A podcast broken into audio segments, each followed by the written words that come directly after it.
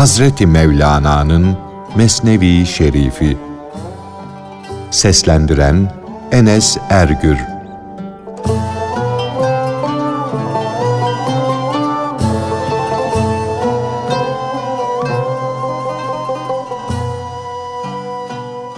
Bir yazı kendi kendine yazılır mı?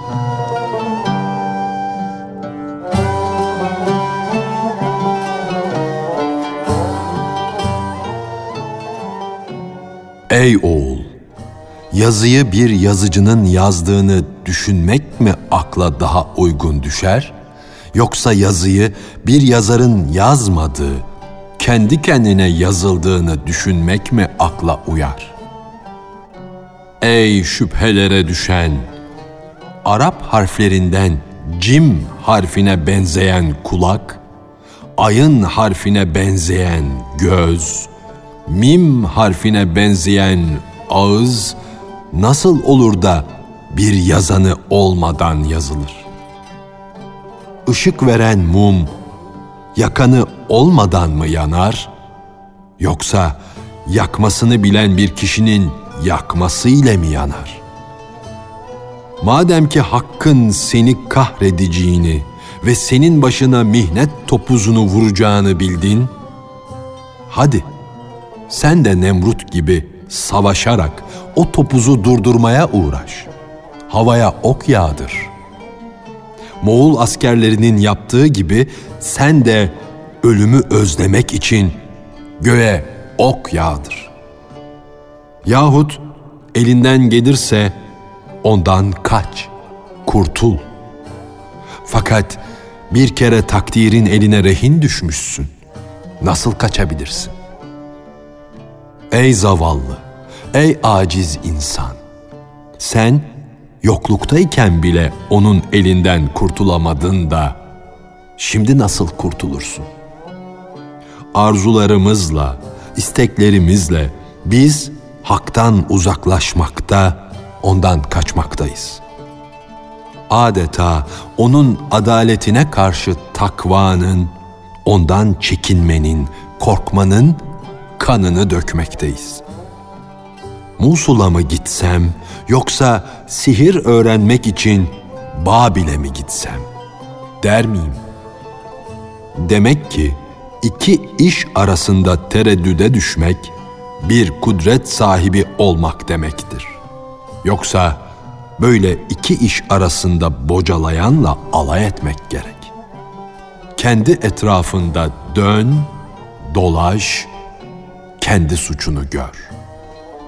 Hareketi kendinden bil, gölgeden bilme. Başkalarının kusurlarını göreceğin yerde kendi kusurunu gör. Başkalarını değil, kendini suçla.''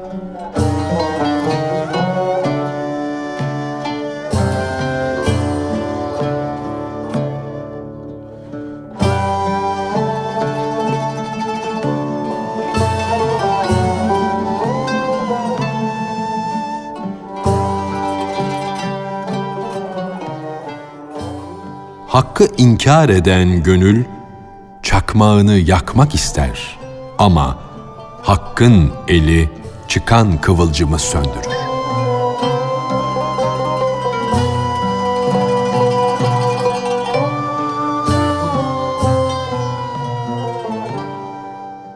Adamın biri geceliğin evinde bir ayak sesi duydu. Bir ateş uyandırmak için çakmağını eline aldı. O zaman hırsız da geldi, adamın karşısına oturdu. Adam çakmağını yaktıkça hırsız da onu söndürdü. Hırsız çakmağın kavını ateşi sönsün diye parmağının ucu ile bastırıyordu. Ev sahibi çakmağın kavının kendi kendine söndüğünü sanıyordu. Hırsızın söndürdüğünü görmüyordu. Adam bu kav ıslak olmalı ki yanar yanmaz hemen sönüyor diye düşündü. Pek karanlıktı. O yüzden önünde oturan ve ateşi söndüren hırsızı göremiyordu. Hakkı inkar edenin gönlünde de böyle bir ateş söndüren var. Fakat körlüğünden görmüyor. Bilen, duyan gönül nasıl olur da dönen şeyi bir döndüren var bunu bilmez. Nasıl oluyor da kendi kendine gündüzle gece bir sahibi, bir getirip götüreni olmadıkça nasıl gelir, nasıl gider demiyorsun? Ey zavallı, akıl erecek şeylerin etrafında dönüp dolaşıyorsun.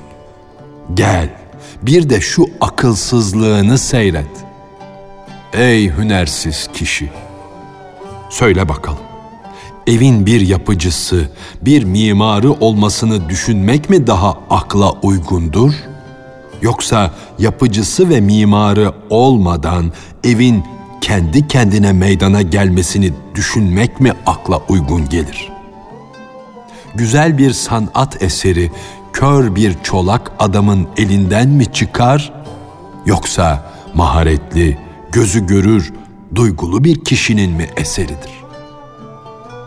Bu dünya bir tuzaktır. İsteklerimiz o tuzağın yemi gibidir. Tuzaklardan, istek tuzaklarından kaç.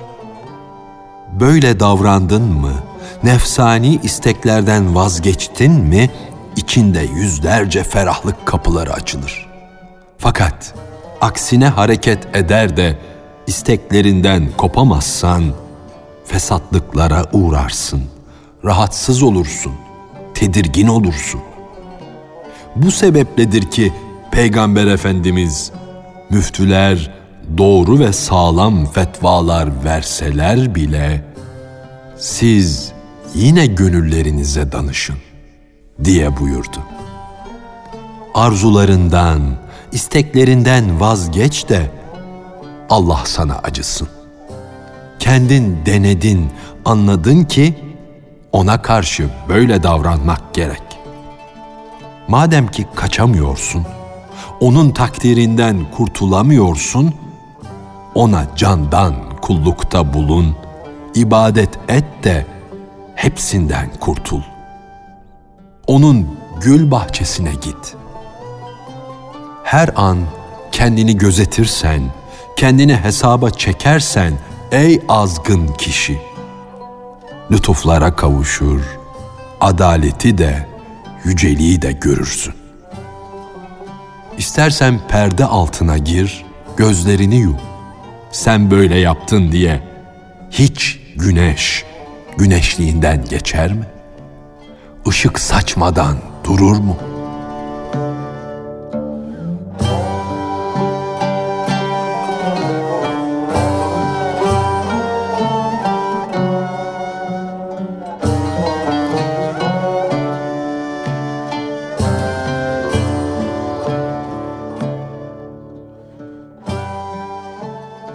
Takdir haktır. Ama kulun çalışması da haktır.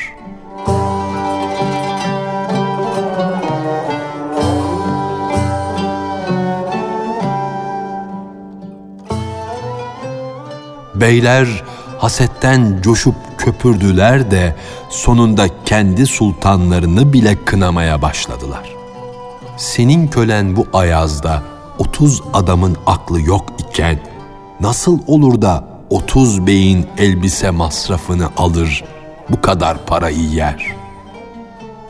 Sultan Mahmud o 30 beyle avlanmak üzere ovaya, dağlara gitti. Sultan uzaklarda bir kervan gördü. Beylerden birine o kervanın yanına git de dedi. Sor bakalım şu kervan hangi şehirden geliyor? Bey kervanın yanına gitti, sorup geldi. Rey şehrinden geliyormuş, dedi. Sultan, peki nereye gidiyormuş diye sorunca cevap alamadı. Bey bir şey söyleyemedi. Bir başka beye padişah, ''Ey asil bey, git de sen sor bakalım, kervan nereye gidiyormuş?'' dedi. O bey de kervanın yanına gitti Sonra dönüp geldi. Yemen'e gidiyormuş dedi. Sultan, peki kervanın yükü neymiş diye sorunca o da cevap veremedi. Sultan Mahmud başka bir beye sen git sor bakalım yükleri neymiş? O bey de kervana gitti. Sonra dönüp geldi. Her cins eşya var. Fakat çoğu reyde yapılan kaselerden dedi. Sultan, peki bu kervan reyden ne zaman çıkmış diye sorunca o beceriksiz bey de şaşırıp kaldı. Böylece otuz emirin de hatta daha fazlasının da anlayışları kıt, akılları noksan çıktı. Bunun üzerine Sultan Mahmud emirlerine dedi ki, ben bir gün ayrıca Ayaz'ımı imtihan ettim. Size sorduklarımı ona da sordum. Kervan nereden geliyor? Git sor dedim. O gitti, size sorduklarımın hepsinin cevabını sorup öğrenmiş olarak geldi. Benim bir emrim, bir isteğim olmadan kervanın bütün halini şüpheye düşünmeyecek bir şekilde bir bir sordu ve öğrendi. Bu otuz emir, otuz defada gidip gelerek ne öğrendilerse, o bir defada hepsini öğrenip geldi. Bunun üzerine emirler sultana dediler ki, bu bir anlayış, bu bir zeka işi. Bu Allah'ın bazı insanlara lütfu ve ihsanı. Çalışmakla elde edilecek bir şey değil. Karanlık gecelere nur saçan aya Cenab-ı Hak parlak, güzel bir yüz vermiş. Güle de o hoş kokuyu o ihsan etmiş. Emirlerin bu sözlerine karşı sultan dedi ki, şu hayat mücadelesinde insan başarıya ulaşamamış, zarar etmiş, bir şey elde edememişse, bu hal onun gereği gibi çalışmamasından ileri gelmiştir. Eğer başarıya ulaşmış, kazanmış, kar etmişse, bu muvaffakiyet onun çalışmasından, çok gayret sarf etmesindendir. Yoksa Adem Cenabı Hakk'a Rabbimiz biz gerçekten de nefsimize, kendimize zulmettik der miydi? Hazreti Adem böyle demezdi de işlediğim günah benim bahtımdan. Kaderim böyleymiş. Kaderim böyle olunca da tedbirin, çekinmenin ne faydası var derdi. İblis gibi beni sen azdırdın. Hem kadehimizi kırıyor hem de bizi dövüyorsun derdi. Evet, kaza ve kader haktır. Ama kulun çalışması, tedbirli olması da haktır. Aklını başına al da iblis gibi tek gözlü olma. İki iş arasında tereddüte düşeriz.'' ihtiyarımız, yapma gücümüz olmasa bu tereddüt olur mu? İki eli, iki ayağa bağlı olan kişi bu işimi yapsam yahut şu işimi yapsam der mi? Demek ki bizde bir ihtiyar, yapma gücü var. Bu haldeyken iki işten hangisini yapayım düşüncesi akla gelir mi?'' denize mi dalayım, havaya mı uçayım diyebilir miyim? Ey genç, kaza ve kadere az bahane bul. Nasıl oluyor da suçunu başkalarına yüklüyorsun? Zeyd kan döksün, kısasını Amr çeksin. Amr şarap içsin, Ahmet dayak yesin. Böyle şey olur mu? Neye çalıştığında zararını faydasını görmedin? Ne ektin de onu biçip devşirmedin? Candan, tenden doğan işin, hareketin çocuğun gibi gelir, senin eteğini tutar, yakana yapışır. Yaptığın işe gayb aleminde bir şekil, bir suret verirler. Hani hırsızlık için dar ağacı kurmazlar mı? Onun gibi. Dar ağacı hırsızlığa benzemez ama gaybları bilen Allah'ın meydana getirdiği şekil bir misaldir. Hak, emniyet müdürünün gönlüne adaleti yerine getirmek için şöyle bir şey yap diye ilham ediyor. Böylece sen de biliyor, anlıyorsun. Yoksa adalet sahibi suça uygun olmayan cezayı nasıl verir? Hakim bile suça uygun cezayı seçerken hakimlerin hakimi olan Allah nasıl hükmeder? Arpa ekersen arpadan başka bir şey bitmez.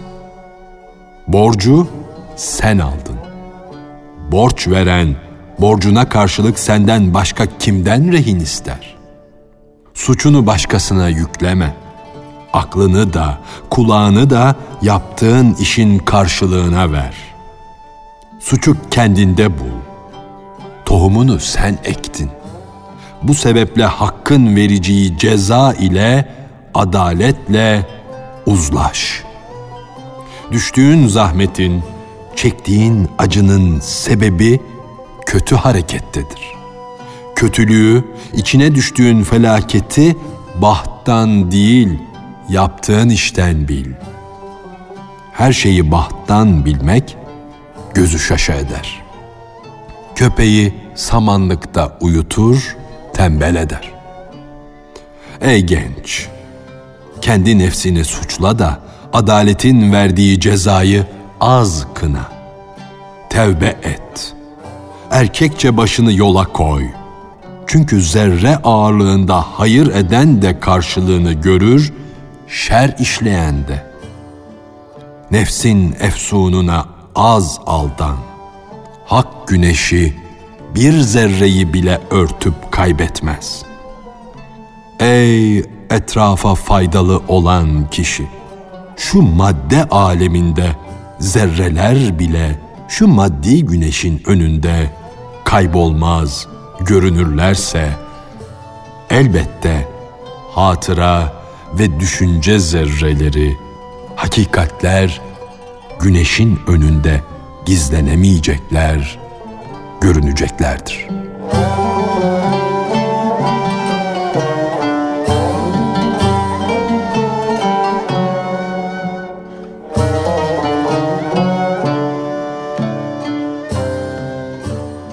Hazreti Mevlana'nın Mesnevi Şerifi Seslendiren Enes Ergür